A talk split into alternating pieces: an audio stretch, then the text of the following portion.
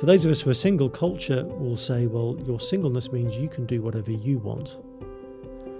Actually, we should be thinking if we're single, no, my singleness is so that I can be serving others rather than just using my singleness to serve myself. Welcome to the Crossway Podcast, a show where we sit down with authors each week for thoughtful interviews about the Bible, theology, church history, and the Christian life. I'm Matt Tully, and today I'm talking with Sam Allberry. Sam is a pastor, a visiting professor at Cedarville University, and currently serves as a global speaker for Ravi Zacharias International Ministries. His books include Is God Anti Gay? and more recently, Seven Myths About Singleness with Crossway. In our conversation today, Sam and I discuss his own experiences as a single person, including awkward conversations with married people, what Jesus' life can teach us about what it means to be fully human and the common belief that singleness requires a special calling from God. Let's get started. Sam Allberry, thank you for joining us on the Crossway podcast. Uh, I want to start by talking about your grandfather, um, who's just a few months shy of 100 now. Is that right? No, he's he's now a few months over 100. Okay, okay. Um, tell us about him and, and how does his story uh, help illustrate the importance of the topic of singleness. Thank you. Yes, he's, he's a, a, a wonderful man. He turned 100 um, a few months ago, um, actually, nearly a year ago, goodness. Um, and as is the custom in the UK, if you if you make it to 100, you get a, a letter from the Queen kind of congratulating you. So he got that. But here's what, what it got me thinking about. I remember as a young kid it being the golden wedding anniversary of my grandparents, their 50th wedding anniversary, big family party. It wasn't that long after their golden anniversary that my grandmother died. And so when my grandfather turned 100, it made me realize he's not, it's not going to be much longer before he will have been single for longer in his life than he was married, even though he was married for over 50 years. So it just brought home to me that so often we, when we think of singleness, we think of the not yet married, and that's a that's a growing demographic in our culture certainly. But actually, there is a, just a significant number of people who will be single again, and that that might be a for a significant period of time. Um, and I think we often tend to think of marriage as being, well, I've said goodbye to my days of singleness now. Um, but even if a marriage doesn't end through divorce, you know, not to, to put too fine a point in it, couples don't tend to die together. And so over half the people who are currently married are going to be single again. And for some of them, that, that return to singleness could still be decades long. Mm. So there's a, it just brought home to me the, how relevant the topic of singleness is for all of us, and just being married doesn't mean, oh, well, I, I'm done with singleness now. You may still have many years of singleness ahead of you. Hmm. Share a little bit about your own personal story and your own experiences as a single person. Yeah, so I'm I'm not only single but have never not been single.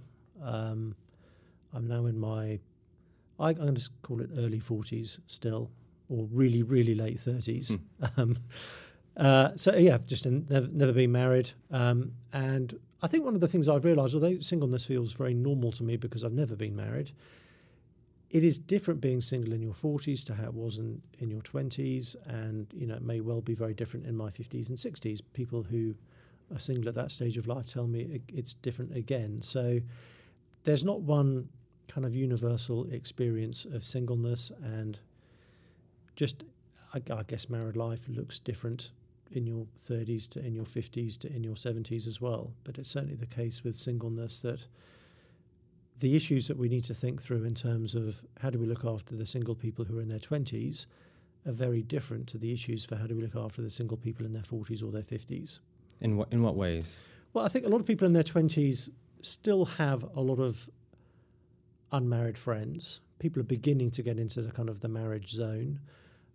But generally, people are, if they've recently graduated, they're still sort of doing friendship in the way they did as a student, and so you're still kind of in each other's lives on a day to day basis. Um, my experience was that as I got into my 30s, more and more of my friends were, were getting married and beginning to have kids, and were therefore just less available. And so they they moved from being do life with friends to catch up with friends, which is great. We need both, but it it meant I it it then became harder in my 30s and now in my 40s, actually to find friends I can do life with. Um, a single friend of mine who's in her late 60s has said that actually it shifts again as you know people become empty nesters suddenly they're they're more socially available again and wanting to reconnect with friendships and, and all the rest of it. So it just means that the, the the pastoral needs the life experiences the the positives and the negatives of being single all change and shift over time hmm. in different seasons of life.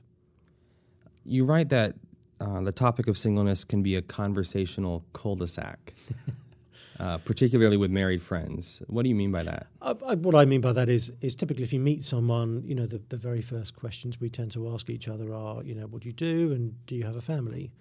Um, and when you when you someone asks you if you're married or if you have a family, the answer yes then opens up suddenly several other avenues of conversation. Oh, really? How long have you been married? Or what ages are your kids? And and then all of a sudden you're you're off to the races, and there's tons of stuff to talk about. I've I've sometimes found that actually, when someone says, "Oh, do you have a family? Are you married?" and I say, "Actually, I'm I'm still single," they they the conversation just grinds to a halt because people don't know where then to go with it because there's there's no obvious next follow up about you know how is little Johnny and all the rest of it.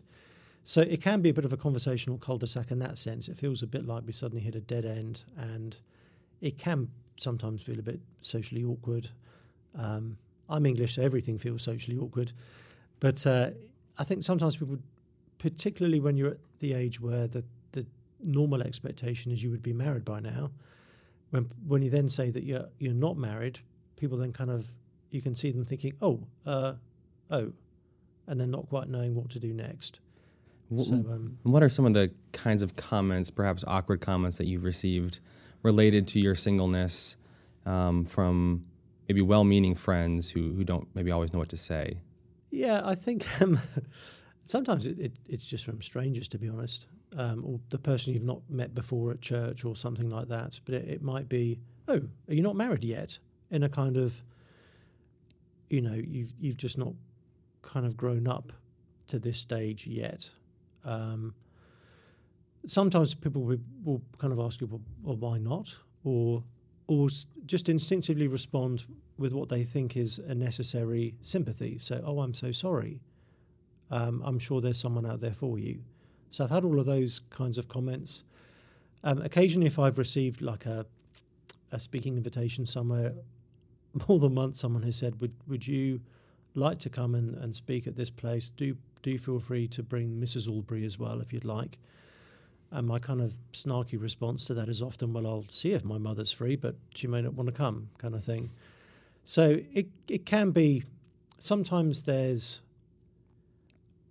a response that indicates people think you should be married now. You're just not doing your job of being, in my case, a man properly if you haven't started a family, or you're not doing your job as a Christian properly if you haven't kind of um, got married. Sometimes people assume it's just because you are trying to prolong your adolescence or your commitment phobic or you, you have an aversion to settling down, rather than that it could be actually part of your calling and vocation. But it, the responses tend to have in common that they're assuming it's generally not a good thing if you're single at that stage when you should probably be me, be married by now. Hmm. Um, in light of that, what what do you think are the reasons why we know that Jesus and Paul were never married, um, and we don't view either of them, certainly not Christ, as less human, less fully a man, and yet so often it seems that their example doesn't really inform our understanding of singleness today. Why do you think that might be? I think it probably because I just don't think we think about it much. Um, and so with Jesus, we, we can easily just shove him in such a different category of humanity anyway because he's Jesus. Um, but I think you're right. We we forget that if if the most fully human person who ever lived was never married, being unmarried can't be a diminishment of your humanity. When it comes to Paul, I think we either have a, a kind of caricature of him as being this very rare, almost unique kind of Lone Ranger kind of guy, a kind of, you know, well, he was an apostle and he was in a unique situation. Um, even though Paul actually was very relationally involved, and you can you see that in his letters, he was not short of intimacy and friendship. Um, but I, I, it's interesting. If Paul was around now, I think a lot of churches would be very pleased to have Paul as their apostle, but not as their pastor. And I think we don't take Paul's comments about the benefits and spiritual value of singleness. I just don't think we pay attention to that these days. What are some of those? Well, Paul talks, particularly in 1 Corinthians 7, is, is the kind of passage he spends most time speaking about singleness. And he says things that are very, very surprising to our ears, both in terms of what we, you know, we assume today if you're singleness, if you're single, that means you're missing out on all the, the necessary benefits of life that you get from being married. Paul says in 1 Corinthians 7 that uh, he says, Those who, who marry will have many troubles in this world, and I would spare you that. So Paul's, Paul, the thing Paul primarily thinks of us missing out on if we're single is certain trials that come with being married. That's not what we would instinctively think. It's not that Paul has a low view of marriage. He says some of the most beautiful and lofty things about marriage in the whole Bible. But he's just aware that actually there are certain trials that will come through marriage, through child rearing, that if you're single, you, you just won't have to, to deal with as, as closely. But then he goes on to talk about how the person who is single is able to, to serve the Lord and that the language he uses in, in a way that is less divided. We can give Lord the Lord undivided devotion, which I think is Paul saying that if we're single, we're typically being pulled in fewer directions than if we were married. Um, if we're if we're married and if we have children, we should be being pulled in lots of different directions. We have obligations to our family. Um, that is going to give us less flexibility. Whereas if we're single, actually we can be, I think, far more flexible in how we serve the Lord, how we serve His people. Um, we can turn on a dime. Um, if you've got a family with, with young kids, just getting out of the door becomes a half day process of finding shoes and bathrooms and getting the right limbs in the right coats and all that kind of stuff. So I just think that there's a a posture we can have if we're single that can really serve the Lord. And the challenge of that is that actually, for those of us who are single, culture will say, well, your singleness means you can do whatever you want. Actually, we should be thinking if we're single, no, my singleness is so that I can be serving others rather than just using my singleness to serve myself. Hmm. Um, so some people seem to think that maybe looking at Paul as an example of this, uh, singleness is a special calling from God. And with that calling comes some kind of supernatural, or you say superpower, to um, maybe not feel the need for marriage anymore and be able to resist temptation in a way that others can't. Uh, what do you what do you think about that? I think that's a caricature of what Paul is actually saying. Um, I think certainly our, our, expectation from the Bible is that marriage is is the norm, um, but that singleness is very highly commended in the New Testament, especially. Um, so I don't think the Bible says that there's this kind of special calling that happens for you to be single. Paul just says everyone has their gift. One person has the gift of marriage, another has the gift of singleness. That is not saying that, you know, you've got to have some unique, special spiritual experience in order to feel as though you're called to be single. Um, some people do have a sense that actually they feel as though the way they're wired or the opportunities they have in ministry or other circumstances mean that actually it makes sense for them to intentionally remain single. But um, I think the language of oh you need a special calling to be single implies it's just so intrinsically difficult that you have to be a kind of uniquely endowed kind of Christian to just be able to cope with it.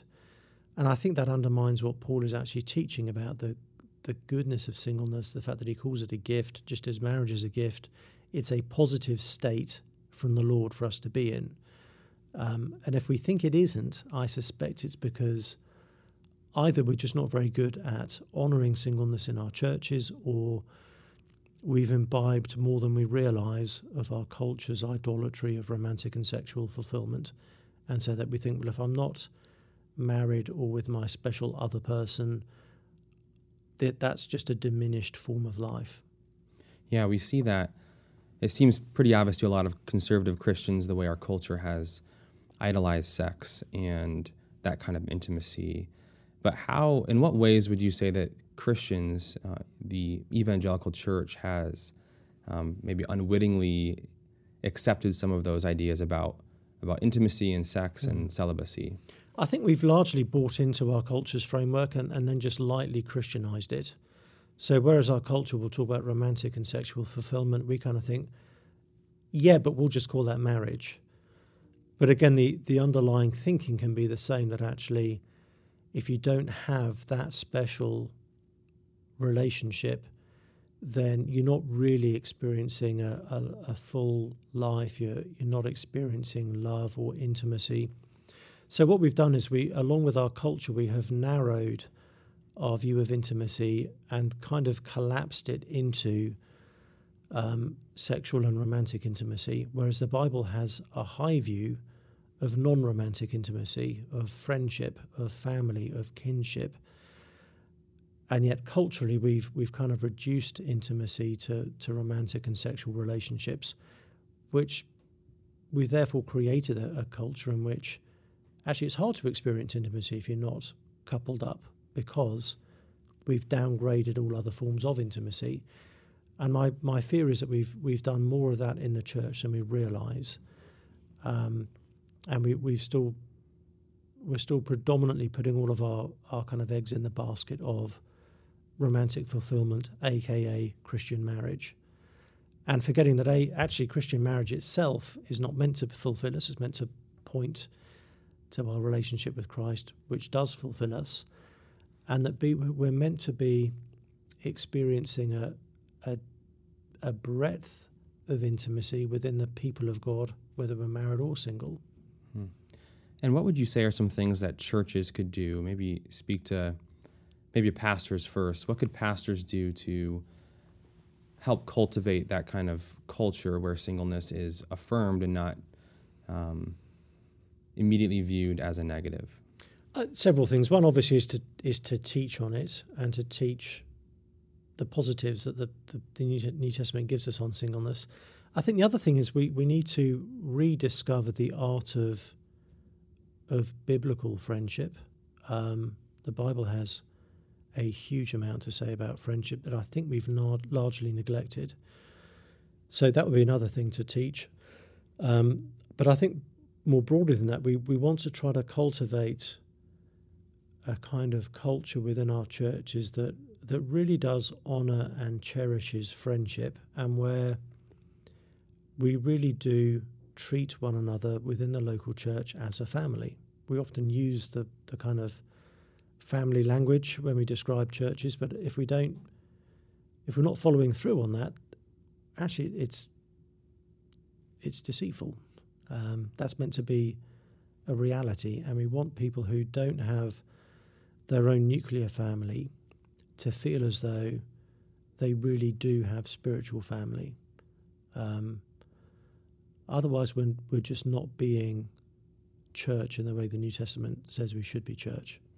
And what, what one piece of advice or encouragement would you give to someone, a married person who hears what you're saying and wants to do a better job of intentionally loving and reaching out to those who are single, and uh, whether or not that, that is by choice or mm. uh, just by necessity.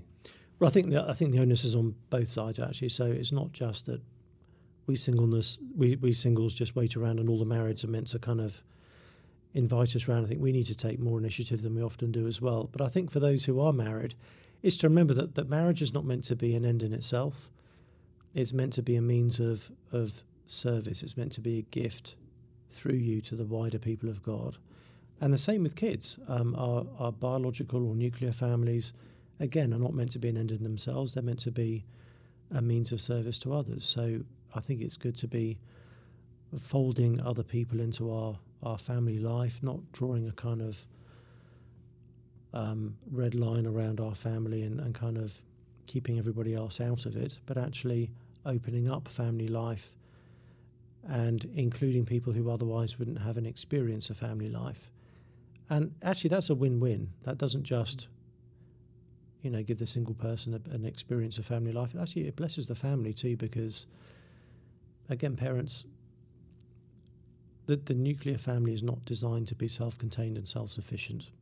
And it takes, actually, it takes a whole church to raise kids. And so it's good to have other worked examples of the Christian life, other spiritual influences that are a regular part of, of family life as well as the parents.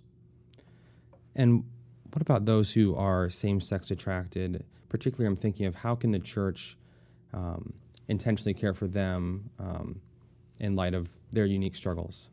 Well, I think all of the above. Um, many of the, the struggles for those who are same sex attracted are very similar to those who are single for other reasons um, and may not want to be single. Um, so, certainly, I think, again, if we are commending a biblical view of marriage and sexual ethics, we really do need to making to be making sure that our, our churches are providing healthy intimacy. And my fear is that if if someone's only choice in life seems to be either unbiblical intimacy or no intimacy, they're going to end up choosing unbiblical intimacy. And if that's the case, I think the wider church shares responsibility for that.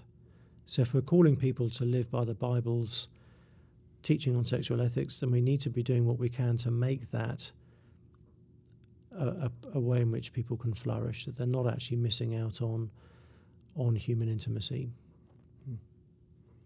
Hmm. Thank you. Um, one last question. What encouragement would you give to the single person who is um, struggling with their singleness and has a desire for marriage, mm. um, but just it hasn't come yet. Um, yeah, um, I think the encouragement would be that it's marriage is a good thing.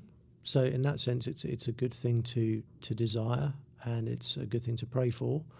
It's probably not a healthy thing to fixate on or to really hanker after.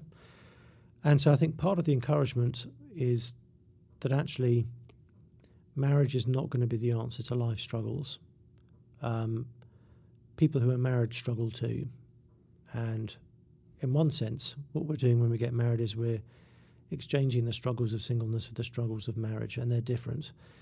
And therefore, what we mustn't do is is compare the ups of marriage with the downs of singleness.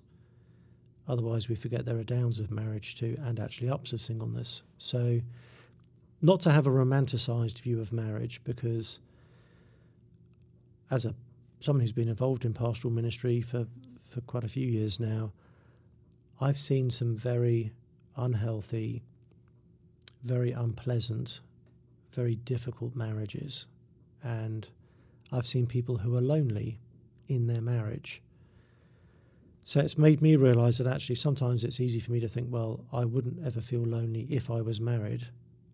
That's not necessarily true. And I think loneliness in marriage, I imagine, is much harder than loneliness in singleness.